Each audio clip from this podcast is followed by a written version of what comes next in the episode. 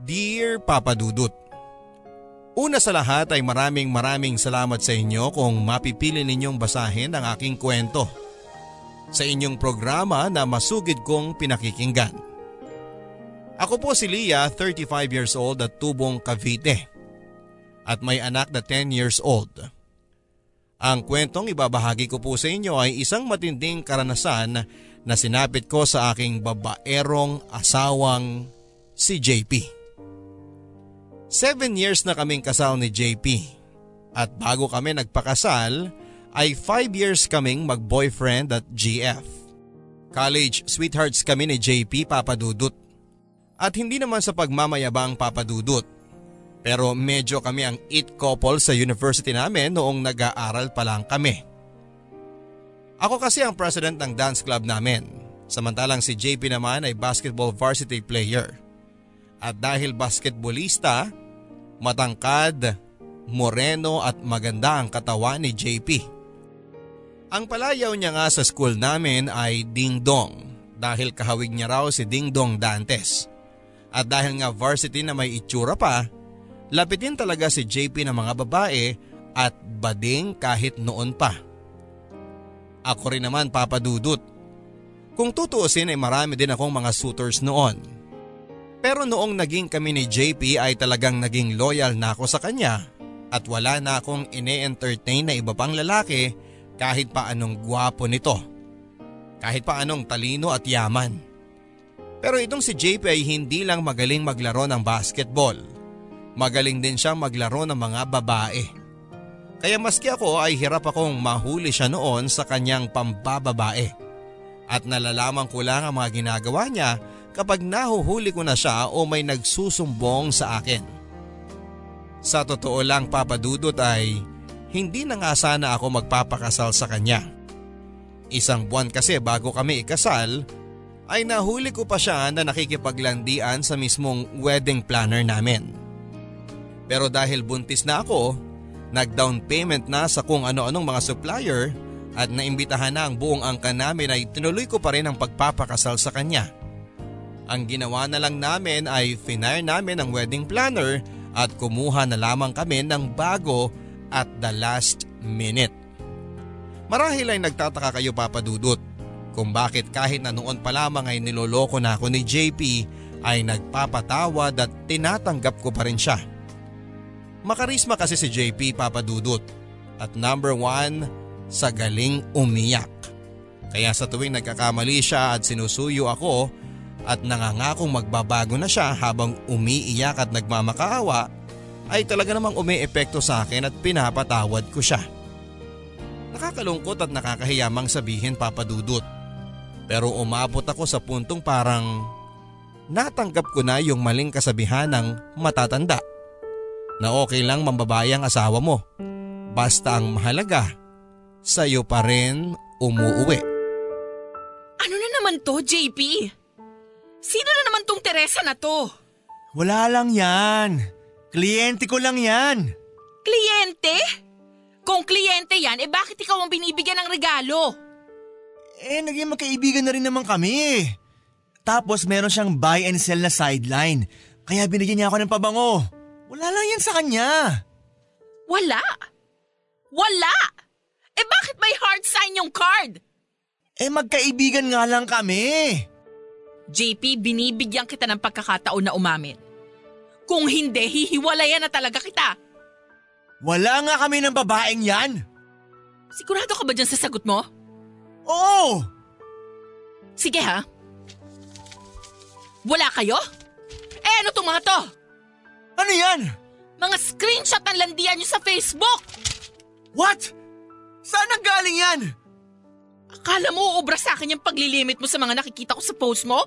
At mga tinatag ka? Ha? Ibigay mo sa akin yan! Eto! Sige! Isaksak mo sa baga mo! Tingnan mo kung gaano kagarapal yung babae mo. Pinapangalandakan pa sa mga kaibigan niya na hihiwalayan mo na ako? Nakabuyang-yang pa yung mga mukha niyo na nagde-date! Sorry, Lia! Hindi! Sawang-sawa na ako sa'yo. Pagod na pagod na ako. Kukuha ka na lang din kasi na magiging kabit, yung feeling influencer pa. Hashtag hashtag forever? Mag-hashtag forever kayo sa impyerno!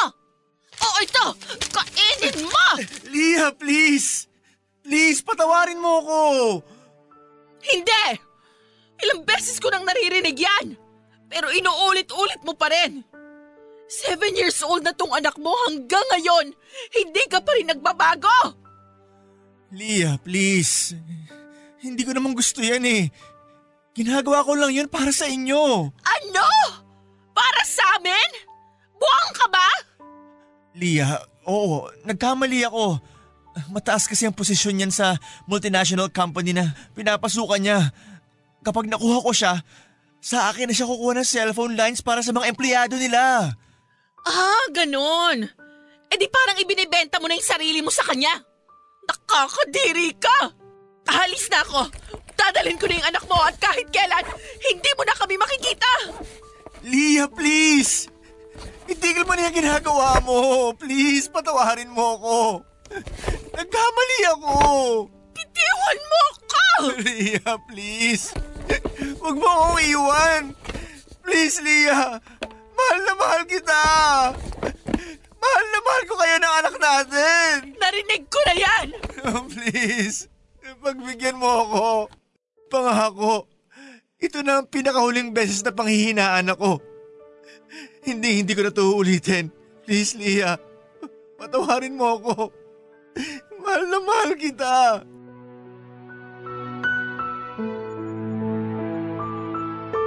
Itinuloy ko ang pag-alsa balutan noon papadudot. Doon muna kami nanirahan ng anak ko sa mga kapatid ko sa loob ng isang linggo. At dahil nga first time ko rin ginawa na tinutuo ko ang pagalis ko sa kabila ng mga pagmamakaawa na ginawa ni JP ay naramdaman kong for the first time ay nagulantang talaga siya. Inaaraw-araw niya kaming pinupuntahan ng anak ko sa kapatid ko. Nagmamakaawa at umiiyak na patawarin ko na raw siya. At umabot na nga sa punto na kahit nagalit na galit na rin ang mga kapatid ko sa kanya ay nauna pa silang naantig sa mga paandar ni JP kesa sa akin. Eventually ay bumigay na rin ako kay JP at pinatawad ko siya. At bumalik na rin kami ulit ng anak ko sa bahay namin. Sa pagkakataon na yon ay parang natauhan na nga ng kaunti si JP papadudot. Nakita ko na na mas naging focus siya sa pamilya namin. At ayon sa pangiisto ko sa babae niya ay parang tinapos na nga nito ang pakikipagrelasyon niya sa babae. Para mas maayos ang samahan namin ay sinuggest ng kapatid ko na bakit hindi kami sumali sa isang couples retreat. Holy Week kasi noon at nakita ng kapatid ko na merong isang church group na may gaganaping retreat sa Tagaytay. Noong una ay parang alangan pa si JP na sumama. Pero nakumbinsi ko rin siya na sumama kami dito. Naging enlightening naman ang retreat na sinalihan namin ni JP Papadudut. Nakatulong na for 4 days and 3 nights ay nagkaroon kami ng time ni JP sa isa't isa ng malayo sa trabaho, sa anak namin at sa sibilisasyon. Maraming mga activities sa retreat at nakatulong din ang malaki ang mga group sessions and sharings kung saan ay narinig namin ni JP ang sitwasyon ng iba pang mga couples na kagaya namin ay may mga pinagdadaanan din sa kanilang pagsasama. Pag uwi namin ni JP sa Maynila ay parang na-refresh muli ang aming samahan. Bukod pa kasi rito ay personally din ay nakatulong ang retreat para mapagmuni-munihan namin ang aming mga pansariling goals na labas sa roles namin bilang mga asawa. Pakiramdam ko noon ay parang eto na nga ang simula ng panibagong chapter sa aming samahan papadudot. At akala ko ay napagtagumpayan na nga ni JP ang sakit niya sa pambababae. Pero isang buwan lang matapos ng aming retreat ay nakaramdam ako na parang may ibang kinikilos na naman itong si JP. Ang una kong duda ay baka may babae na naman siya. Hindi ko kasi matiyak noong una dahil parang may kakaiba sa kilos niya. Hindi katulad ng dati na halos hindi ko madetect na may milagro siyang ginagawa. This time, may mga moments na nahuhuli ko siyang aligaga at balisa. At hindi nga nagtagal ay natuklasan ko papadudot na meron naman pala itong ginagawang kabulastugan. Tingnan mo talaga tong JP na to, oh. Kakamadali na iwan yung cellphone. Saan ba yung nagre-ring na yon? Mr. Chen, sagutin ko ba? Baka importante ito eh. Tawagan ko ba? Hmm. Pinako niya lock niya sa phone? Mr. Chen ulit. Babe! Nasaan ka na ba? Kanina pa ako dito! Malalobat na ako! Babe! Ah, eh, ma'am, wala po si sir dito. Katulong po ako. Naiwan niya yung cellphone niya sa bahay niya. Ha? Ah, ano? Wrong number ata ako. Sorry.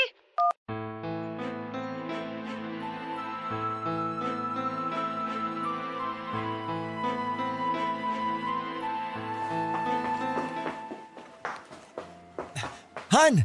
Andito ka pa pala. Oo. Yung phone mo kanina pa ring ng ring. Nako, oo nga eh. Ah, naiwan ko. Kanina pa tawag ng tawag sa'yo si Mr. Chen. Ah, ganun ba? Nako, oo nga eh. Kaya nga ako bumalik. May meeting kasi kami. Late na late na ako. Okay na. Sinabi ko na sa kanya na naiwan mo yung phone mo.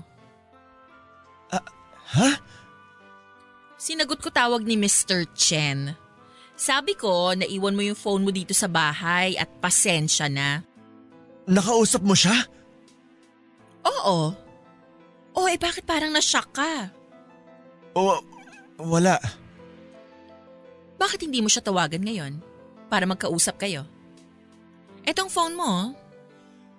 Eh, eh, sige, mamaya na. Hindi, dito na.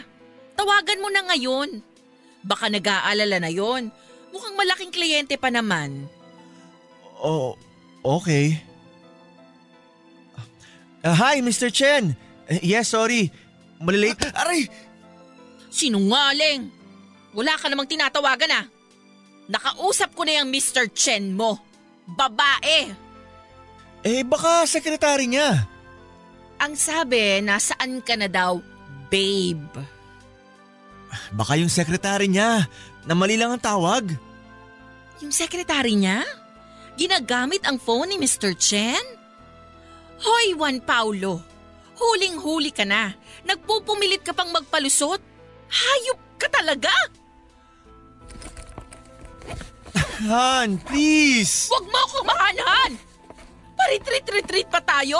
Maski ang Diyos hindi tumatalab dyan sa pambababae mo! May sa demonyo ka na! Han, please! Uh, Pag-usapan natin to! Hindi! Tapos na tayo! Han, please! Sige na, aaminin ko na. Nagkamali na naman ako. Han, please, huwag mo akong iwan. Please! Tama na! Pagod na ako sa'yo! Leah, wait. Pakinggan mo muna ako. Charm. Charm ang pangalan niya. Leah, gusto ko nang kumawala sa kanya pero ayaw niya akong i-let go. Hindi ako maniniwala sa'yo! Han, please. This time, nagsasabi na talaga ako ng totoo. Natatakot ako sa kanya eh. Nagtathreaten siya magpapakamatay kung iiwan ko siya. Eh di wag mong iwan doon sa kanya! Han, please.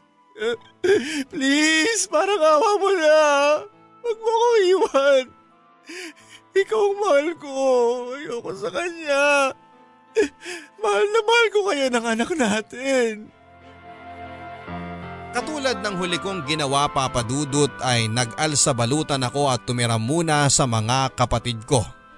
Wala na nga sana talaga akong balak na makipagbalikan pa kay JP. Pero kita ko na this time, yung pagmamakaawa niya at pakikiusap na tanggapin ko siya ay may halo ng depresyon, takot at pagsisisi. Dito na ako napaisip na parang hindi lang basta-bastang relasyon ang kinasangkutan niya sa babaeng yon. Binigyan ko ng pagkakataon si JP na magpaliwanag. Isang araw nang nagpunta siya sa amin ay hinarang ko na siya at kinausap. At doon ko na nga nalaman ang nangyari sa kanila ng charm na yon. And it turns out papadudot na yung charm na yon pala yung charm ng isa sa mga participants doon sa inatinan naming couples retreat ni JP. Doon pala sila nagkakilala. Pero nang pumunta yon doon ay kasama pa niya ang asawa niya. Ang ipinagtaka ko nga ay naaalala ko ng nag-sharing sila ng asawa niya. Ang nakuha ay ang lalaki ang gustong makipaghiwalay doon sa charm. Ramdam ko na wala ang loob ng lalaki na yon habang nasa retreat kami. At parang yung charm ang mas desidido pa na magkaayos sila. Kaya gulat na gulat ako nang sabihin ni JP na yon ang bago niyang kalaguyo. Ang nangyari pala isang beses na nagkausap sila ni JP sa retreat na yon.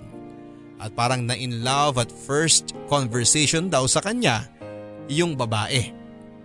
Ito namang magaling kong asawa dahil napansin niyang parang madali niyang makukuha ang loob ng babae ay nag-take advantage siya.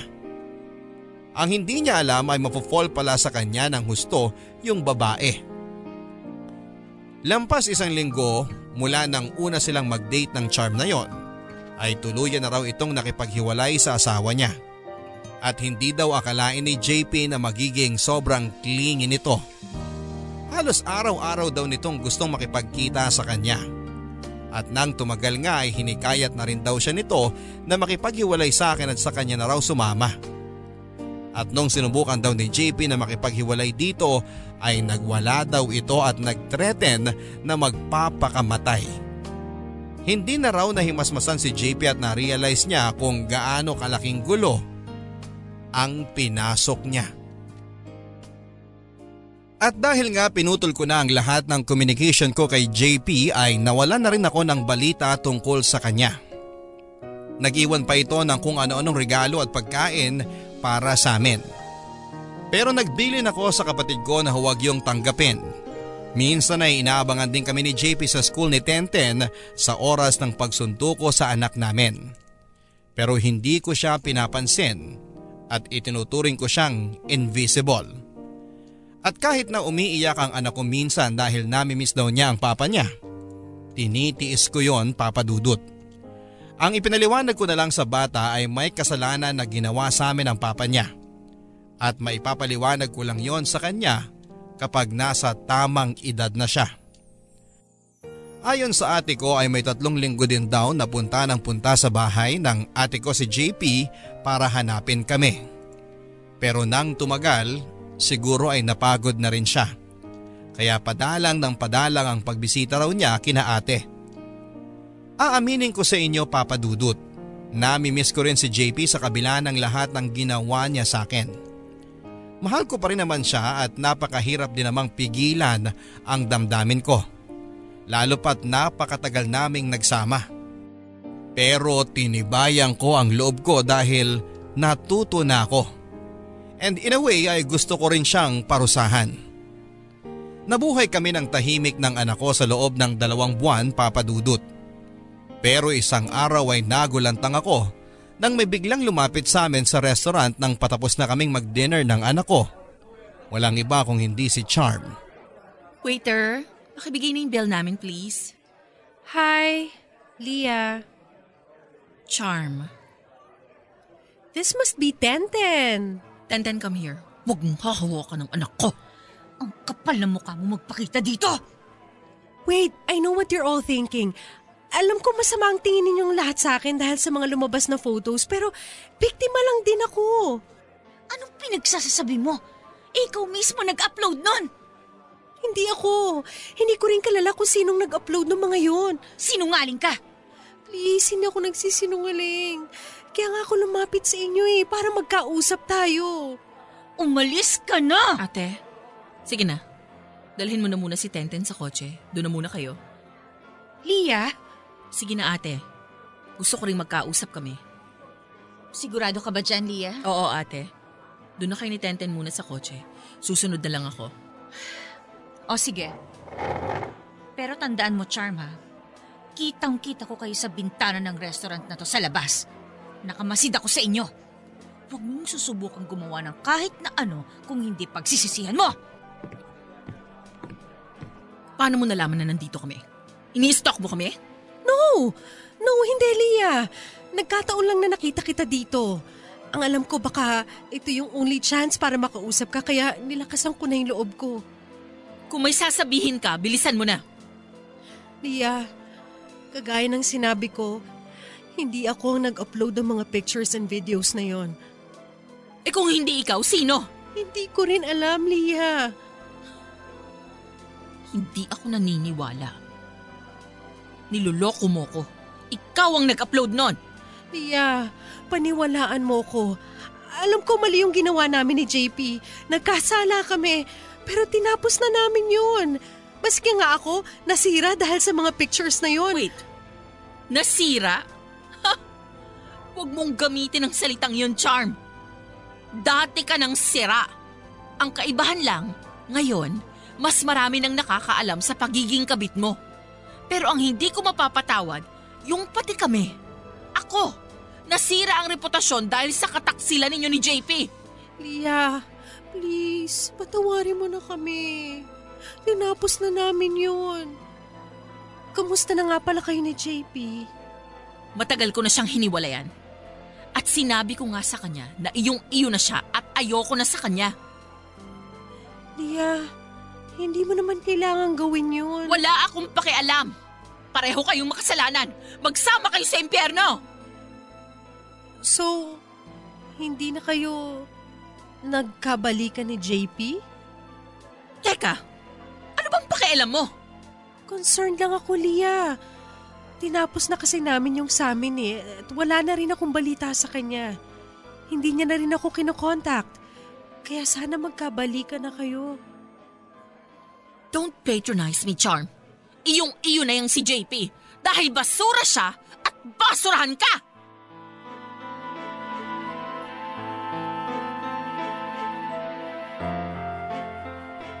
Nagulantang ako sa insidenteng yon, Papa Dudut. Siguradong sigurado kasi kami na si Charm ang kalaban namin.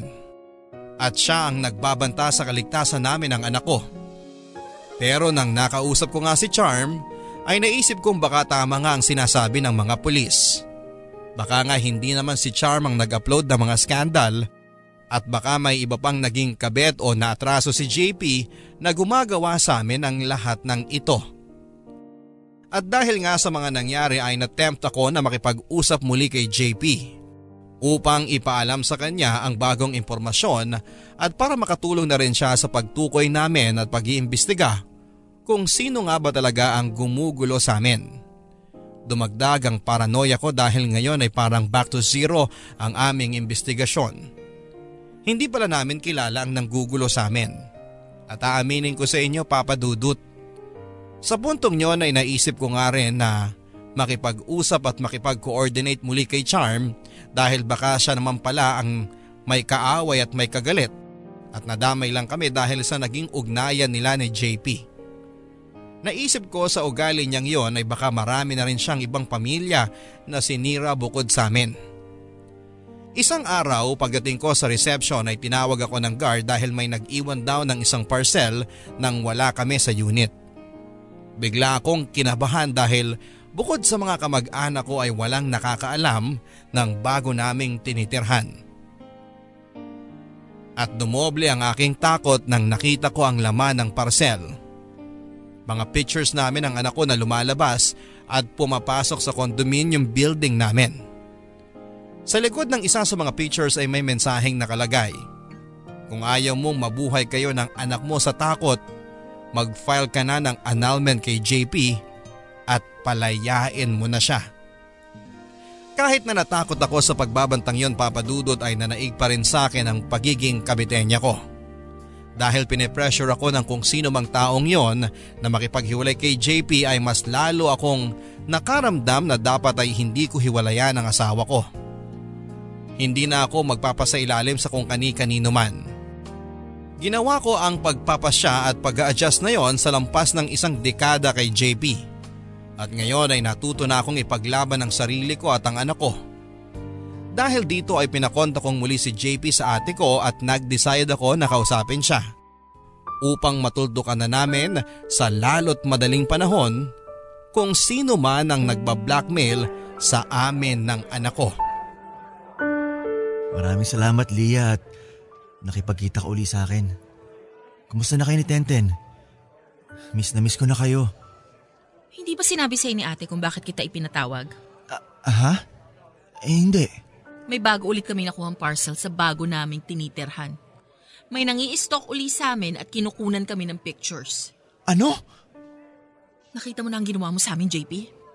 Pati kami ng anak mo na nananahimik, nadadamay sa karma mo. Lintik talaga yung charm na yan. Ayaw kong tantanan. Ipapapulis ko na siya. Hindi si Charm ang nang blackmail sa amin. What? Paano mo nasabi? Dahil nagkausap kami. Pinuntahan niya kami sa restaurant ni Tenten. Oh, what? Pinuntahan kayo ni Charm? Oo, Anong ginawa niya? Anong sinabi niya? ang sabi niya hindi daw siya ang nag-upload ng mga pictures ninyo. Sabi niya, biktima lang siya. Binigay mo ba yung bagong address niyo sa kanya? No! Why would I do that? Lia, nasundan niya kayo. Baka nung galing kayo sa restaurant, sinundan niya kayo. What? JP, kung ang pakay lang ni Charm ay ipahamak at takutin kami, bakit pa siya nakipag-usap sa akin? Pwede niya namang gawin yon na hindi namin nalalaman bilang nandun na rin naman siya sa restaurant at nakita niya kaming kumakain. Hindi ko alam. Nalilito na rin ako. Meron pa ba siyang ibang sinabi? Ang sabi niya lang, tinapos niyo na raw ang relasyon ninyo. Kaya sana nga daw magkabalikan na tayo. Ha!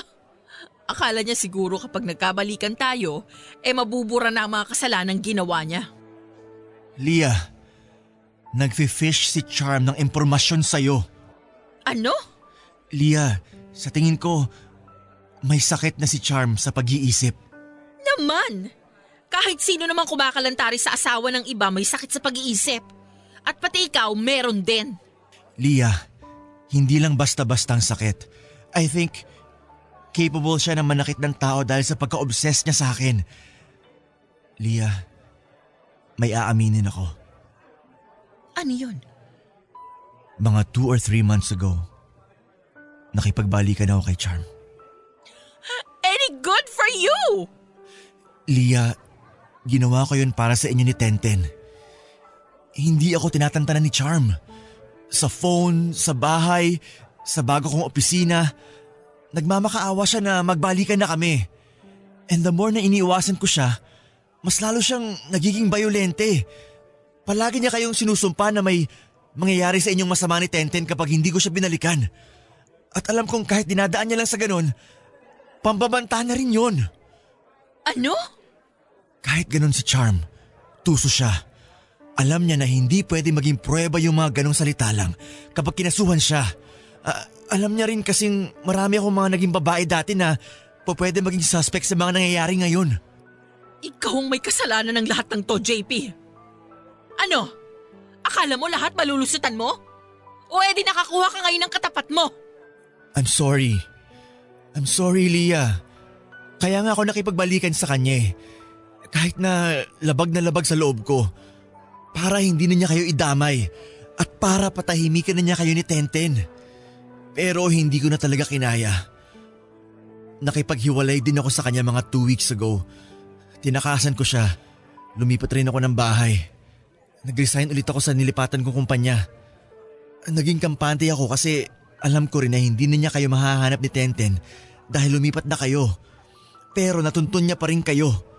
Lia, sigurado ako. Si Charm ulit tong nanggugulo sa inyo. I'm sorry. JP, hinding hindi kita mapapatawad hanggang kamatayan. Sana hindi na lang tayo nagkakilala. Sana hindi na lang kita minahal.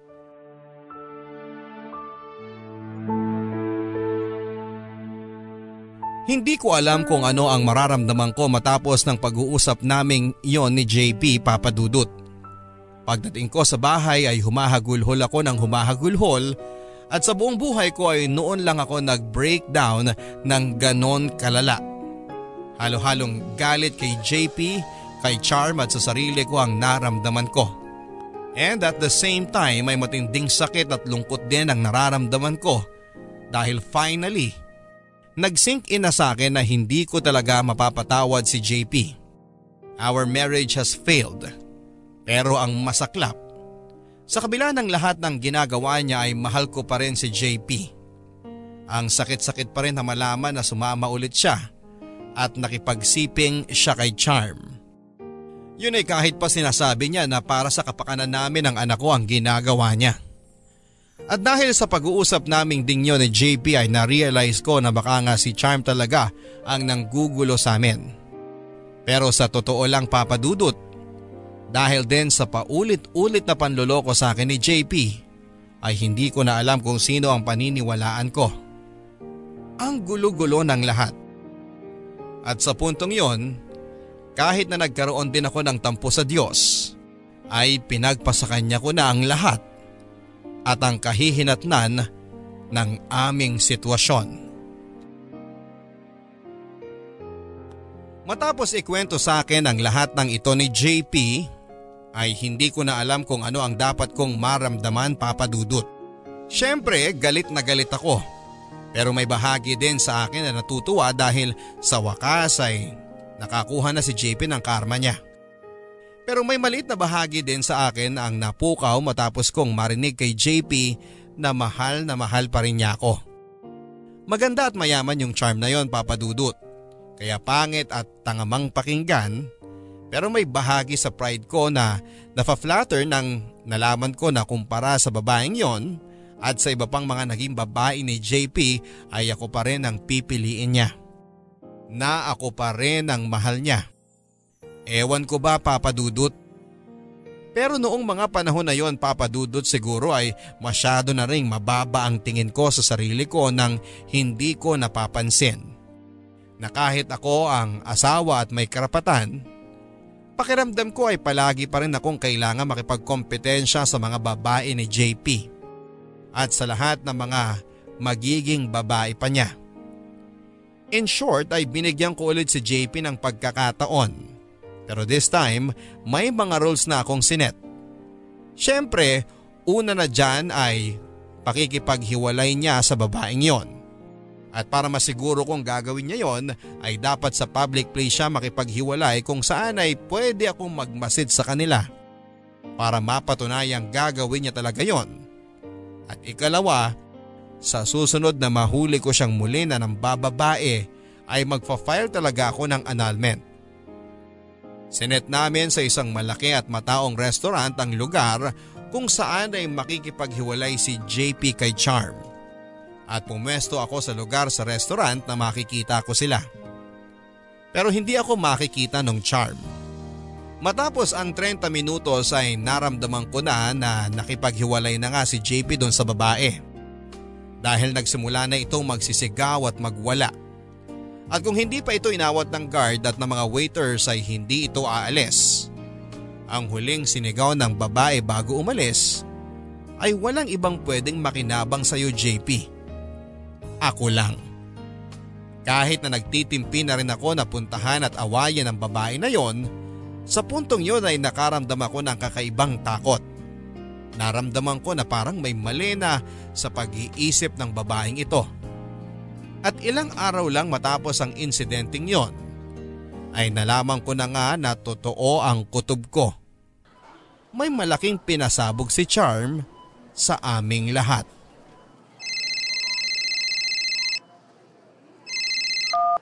Hello ate? Lia, nakita mo na ba? Ang alin? Naku, mag-online ka. Ha? Ang ano? Eh nag-grocery ako eh. Buksan mo yung mga social media accounts mo. Yung kabit ni JP. Kung ano-anong pinopost. Ha? Sino sa mga naging kabit niya?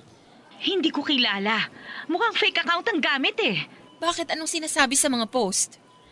Nag-post ng maraming mga picture at video scandal nila ni JP. Ano? Oo, nakatag si JP at nakatag ka. Ha? Eh, teka sige, i-check ko.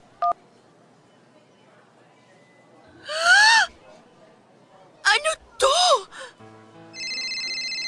Shucks, umabot pa kinapapa sa Canada. Hello? Pa?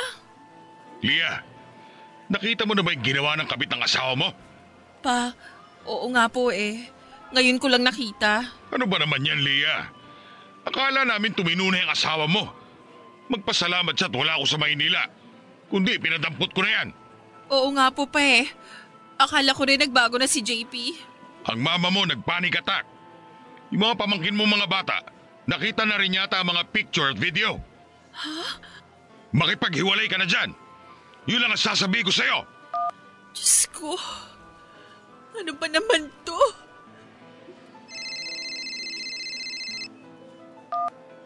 Han, Ano? Nakita mo na yung ginawa ng charm na yan? Akala ko ba tinapos mo na yan? Han, mga old pictures at videos namin yon. Hindi ko alam na ni-record niya pala. Hayop kayo? Umabot pa kina Papa sa Canada? Nakita na ng lahat ng kamag-anak at mga kaibigan natin. Tignan mo tong kahihiyan na pinasok mo. Maski nga dito sa office, kumalat na rin. Han, baka masisante ako dahil dito. Dapat lang! Han, aayusin ko to. Aayusin? Paano mo to aayusin? Eh kalat na kalat na. Photoshop! Ang sasabihin natin, uh, photoshop lang yun. Wala akong pakialam. Demonyo ka? Ang pinakamalaki kong pagkakamali. Dapat noon pa lang nakipaghiwalay na ako sa'yo!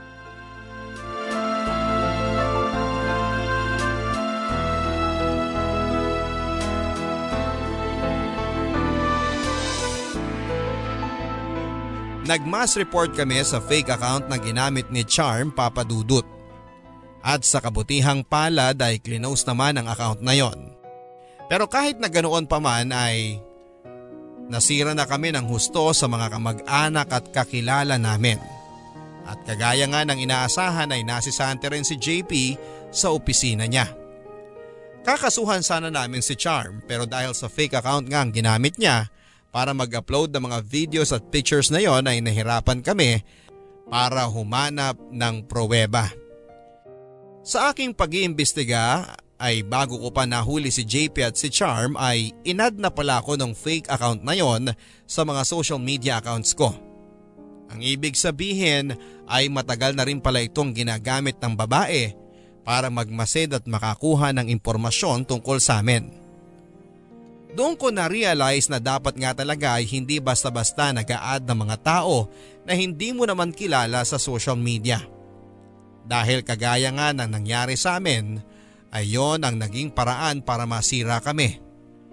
Nakakapanlumo dahil sa simpleng bagay na pagkakamali kong yon ay napakalaki ng naging masamang epekto sa aming buhay. Hindi na rin kami bumalik ng anak ko sa bahay namin ni na JP. At doon na lamang kami na malagi sa bahay ng mga kapatid ko. Si JP naman tulad ng dati ay halos araw-araw pa rin kaming pinupuntahan sa bahay para magmakaawa na patawarin na siya.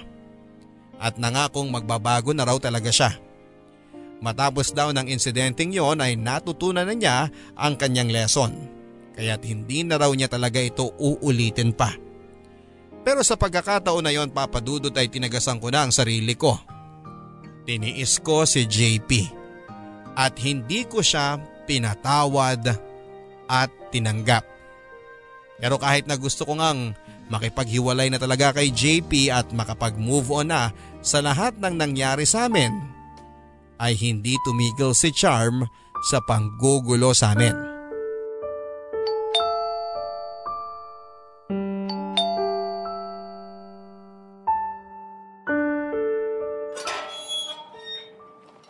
Yun? Delivery po para kay Miss Lia. Delivery para sa akin? Hindi ko kilala tong pangalan na nagpadala na to. Ah, pakipirmahan na lang po dito, ma'am. Sige. Ah, salamat po.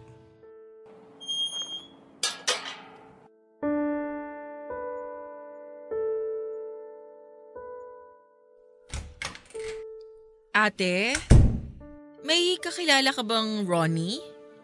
Wala, bakit? Eh, may nagpadala kasi sa akin itong parcel eh. Eh, hindi ko naman kilala. Shucks, nakakatakot yan ha. Pero baka naman kung ano lang yan. Buksan ko ba? Sige. Hindi naman siguro bomba yan dahil sa envelope lang nakalagay. Sige na nga, buksan ko na. O bakit? Ano ba yan? Sino tong nagpadala na to? At saan niya nakuha yung mga pictures namin? Lia, ano yan? Mga kuha sa'yo kapag sinusundo mo sa school si Tenten? Hindi lang yun ate. Ito pa mga pictures namin sa mall.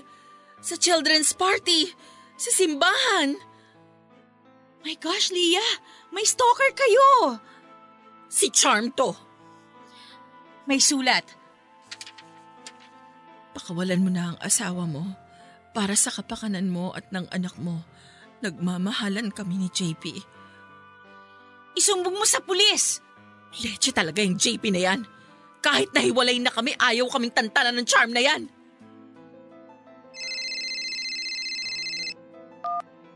Han? Lia, mabuti naman at... Yang kabit mo! Hanggang ngayon ayaw kaming tantanan! Ngayon nagpapadala pa ng mga pictures namin ng anak mo. Pinagbabantaan kami na kung ayaw ko raw na may mangyari sa amin, eh pakawalan na kita. Ano? Sumama ka na dyan sa babae mo, patahimikin niyo na kami! Never! Hindi! Hindi ko yun gagawin!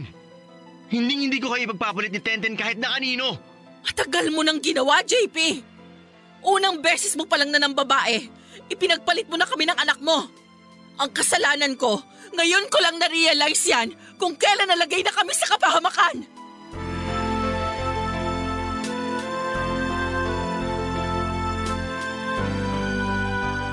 Nireport namin sa pulis ang nangyari sa amin, Papa Dudut. Pero dahil maingat at tuso nga si Charm ay wala namang kaming konkretong ebidensya na pwedeng ihain laban sa kanya. At nang tinanong kami ng pulis kung si Charm lang daw ba ang pwedeng gumawa sa amin noon, ay hindi rin kami masyadong makasagot ni JP. Sa dinami-dami kasi ng mga naging babae ni JP na pinaiyak niya at pinaglaruan, ay doon nga namin na-realize na kung tutuusin ay marami rin palang pwedeng magkaroon ng motibo na sirain kami at paghigantihan si JP. Pero itong si JP, ewan ko. Siguradong sigurado daw siya na si Charm daw yon dahil sa lahat daw ng mga babaeng naging kabit niya ay eto raw ang pinaka-disturb at may violent tendencies. Pero kahit na ganoon na nga ay hindi pa rin daw konkretong ebidensya ito. Maaaring ibang tao pa rin daw ang may gawa nito. At maaaring nagkataon o sinabayan lang ang nangyaring iskandalo sa amin sa social media. At para sa kaligtasan ng anak ko ay minabuti naming lumipat ng bahay papadudot. Inalertuhan na rin namin ang barangay ni na ate para makapagronda ang mga tanod gabi-gabi at nagpakabit na rin kami ng CCTV sa bahay ni na ate para din sa sarili nilang proteksyon. Samantala lumipat kami sa isang kondo ng anak ko para rin sa mas mahigpit na security. At nang sa ganoon ay hindi basta-bastang makakapasok ang kahit na sinong hindi dumadaan sa receptionist. Maski kay JP ay hindi namin sinabi kung saan kami lumipat. At mahigpit din naming pinagbabawal kina ate na huwag nilang sasabihin kahit na kanino ang bagong eksaktong address namin.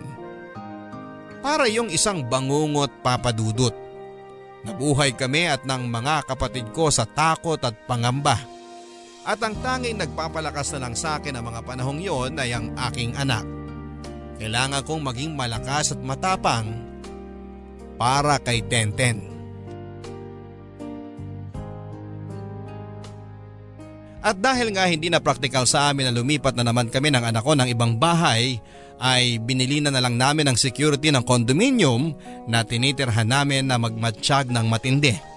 At kahit nga medyo masakit sa bulsa ay kumuha na rin kami ng swelduhang bodyguard namin ng anak ko.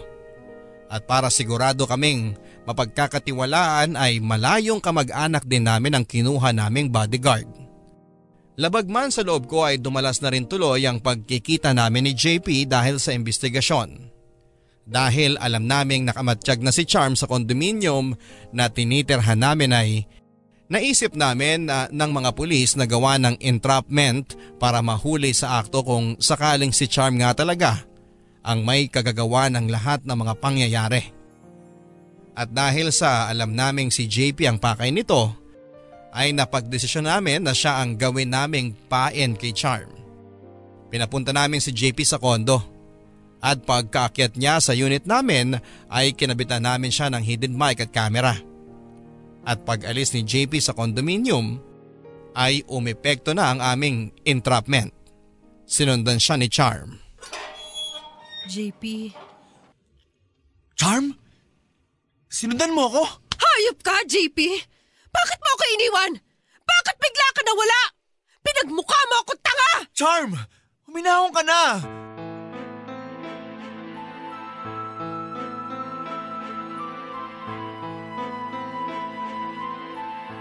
Anong akala mo sa akin? Laruan mo? Na kapag ayaw mo na, basta-basta mo na lang iiwan? Charm, patawarin mo ako. Nagkamali ako. May asawa akong tao at may asawa ka rin. Nagkamali tayo. JP, kahit naman may mga asawa tayo, tayo nagmamahalan, di ba? Walang mali sa ginawa natin. Nagmamahalan tayo. Charm, si Leah ang mahal ko. I'm sorry. Hindi! Hindi ako naniniwala. Ako ang mahal mo! Sinasabi mo lang yan dahil kasal kayo, dahil nagigilty ka. JP, please, huwag mo panlabanan ng nararamdaman mo. Alam ko mahal mo rin ako. Walang masama sa nararamdaman natin. Charm, tama na. Hindi kita mahal. Mahal ko ang asawa ko. Kalokohan! JP, kung mahal mo talaga ang asawa mo, bakit mo siya paulit-ulit na niloloko? Bakit ilang beses ka ng babae? Ibig sabihin, hindi ka masaya sa kanya. Nagkamali ako, Charm. Pinagsisisihan ko ng lahat ng nagawa ko. JP, makinig ka sa akin, okay? Hindi mo mahal si Leah. Bakit nung tayong magkasama, ang saya-saya natin? Di ba? Halos araw-araw nagtatagpo tayo, sabik na sabik tayo sa isa't isa. Charm, bitiwan mo ako! I love you, JP. Huwag mo labanan. Alam kong ako ang mahal mo. Bitiwan mo ako! Eh, Tapos na tayo! Si Leah ang mahal ko! Hindi yan totoo! Nangako ka sa akin na iiwan mo na siya! Nangako ka sa akin na ako ang pipiliin mo! Na makikipag-anal ka sa kanya at ako ang makakasalan mo! Nagsinungaling ako sa'yo! Sinabi ko lang yun para tantanan mo na si Leah at ang anak ko! Nangyaya ka, JP! Ah! Ah! Hindi ako papayag na bumalik ka sa kanya! Ako ang mahal mo! Charm, tama na! Layuan mo na ako! Patahimikan mo na kami ng pamilya ko! Itigil mo na ang panggugulo at pananakot sa kanila! Hindi! Hindi hindi ako titigil! Kahit saan pa kayo magtago, hahanapin ko kayo! Hindi ko kayo patatahimikin! Tama na, Charm! Tama na! Manda kayo! Maghihiganti ako! Kung hindi mo rin lang naman ako pipiliin, magpaalam ka na sa mag-ina mo! Huwag na huwag mong sasaktan ng mag-ina ko! Ipapapulis kita! Ha? Akala mo matatakot mo ako? Wala akong pakialam kahit na makulong pa ako! Maghihiganti ako! Magunahan na lang tayo sa impyerno! Itago mo yung mag-ina mo! Tulungan niyo ako! Miss, sumama kayo sa amin. Ha? Bakit may polis dito? Giyak ka talaga, JP! Tandaan mo, pagbabayaran mo to! Miss, ibaba mo yung kutsilyo! Huwag kayong lalapit! Kundi tataro ko to sa leg ni JP! Ma'am, pag-usapan natin ito. Hindi! Papatayin ko siya! Kahit patayin mo ako ngayon, handa ako mamatay para sa pamilya ko! Anong giyak ka? Sige, ako na lang ang magpapakamatay! Ma'am, huwag mo gagawin yan! Dali, isugod ka sa ospital!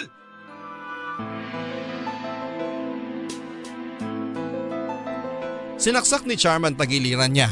Pero kahit na marami ang dugo na nawala sa kanya, ay umabot pa rin naman siya sa ospital nang itinakbo ito ng mga pulis. Naligtas sa kamatayan si Charm.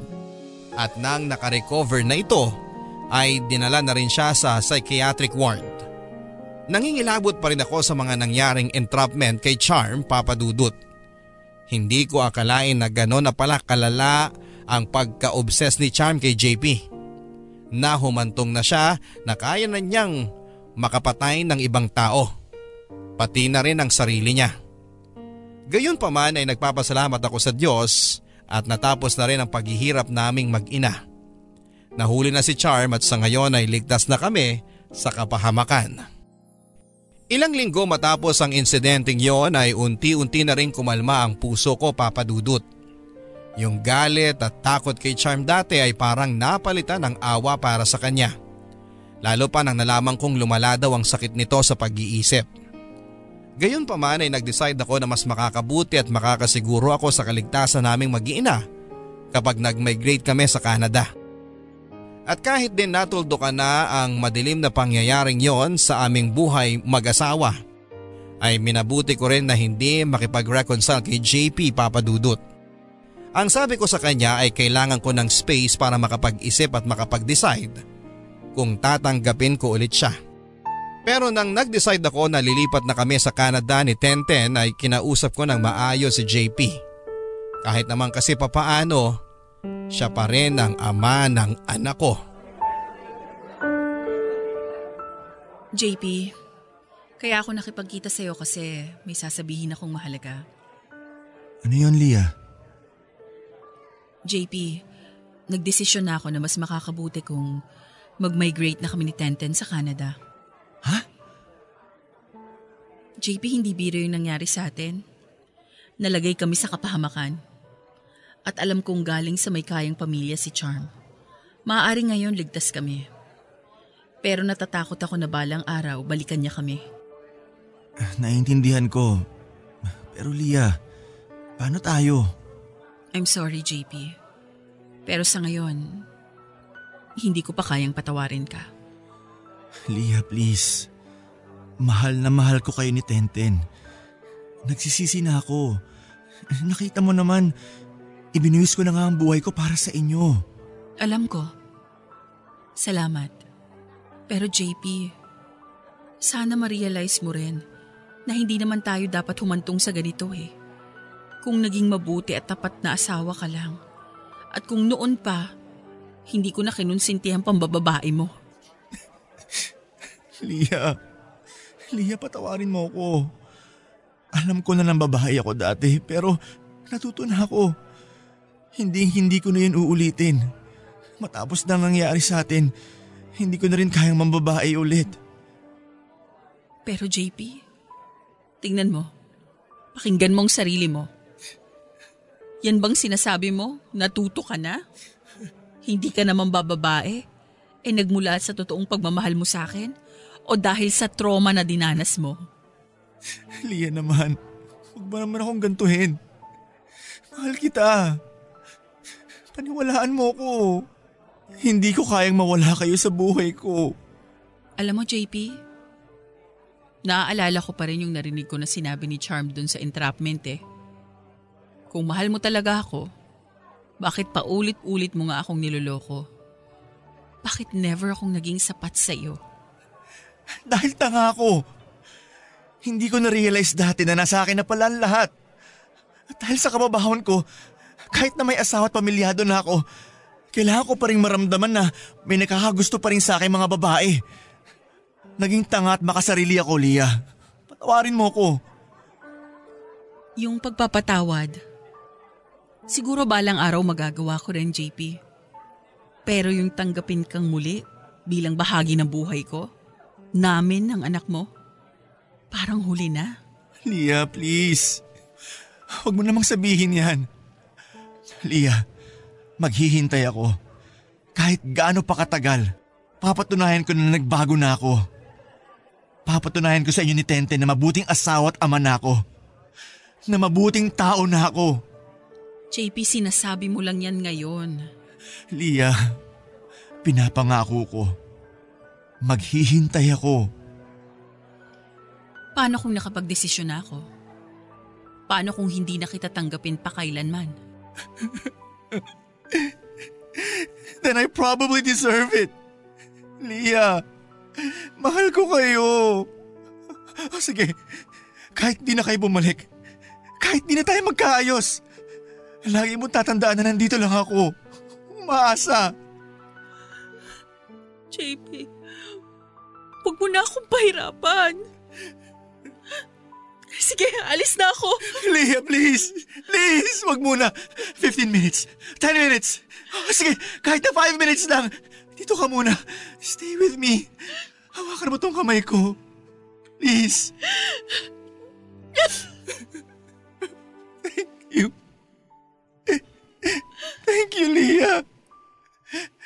Hayaan mo muna ako na maalala ko tong mga huling minuto nating ito.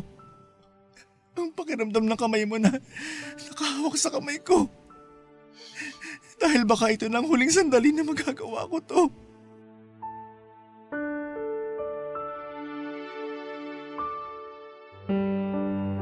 Ilang araw matapos ang pag-uusap namin ni JP ay pinayagan ko rin siya na ilabas si Tenten ng isang buong araw para magkasama silang mag-ama.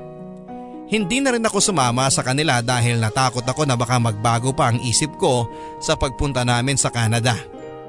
Lalo na ang desisyon ko na maghiwalay na kami ni JP.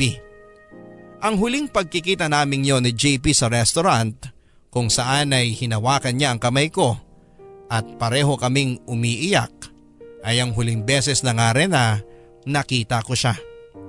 Suportado ng buong pamilya ko ang desisyon ko na mag-Canada na kami ni Tenten. At ang pinaka natuwa sa desisyon kong yon ay ang ama ko na galit na galit pa rin kay JP. Hinding hindi daw niya ito mapapatawad at binabantaan pa nga ako na itatakwil daw niya ako bilang isang anak kapag nakipagbalikan pa ako kay JP. Sa loob ng apat na buwan ay lilipat na kami ni Tenten papunta sa Canada. At habang papalapit na ng papalapit ang araw ng aming paglipad, ay siya namang pabigat ng pabigat ang pakiramdam ng puso ko. Mahal na mahal ko pa rin si JP Papadudut. Hindi na ako magsisinungalin. At kapag naaalala ko ang pangako niya na maghihintay siya sa amin ng anak ko, at sa kapatawaran at pagtanggap ko ay parang dinudurog din ang puso ko sa awa sa kanya. Ang sakit tuldukan ng pagmamahal ko kay JP Papadudut. Pero ang hirap-hirap na rin magtiwalang muli sa kanya.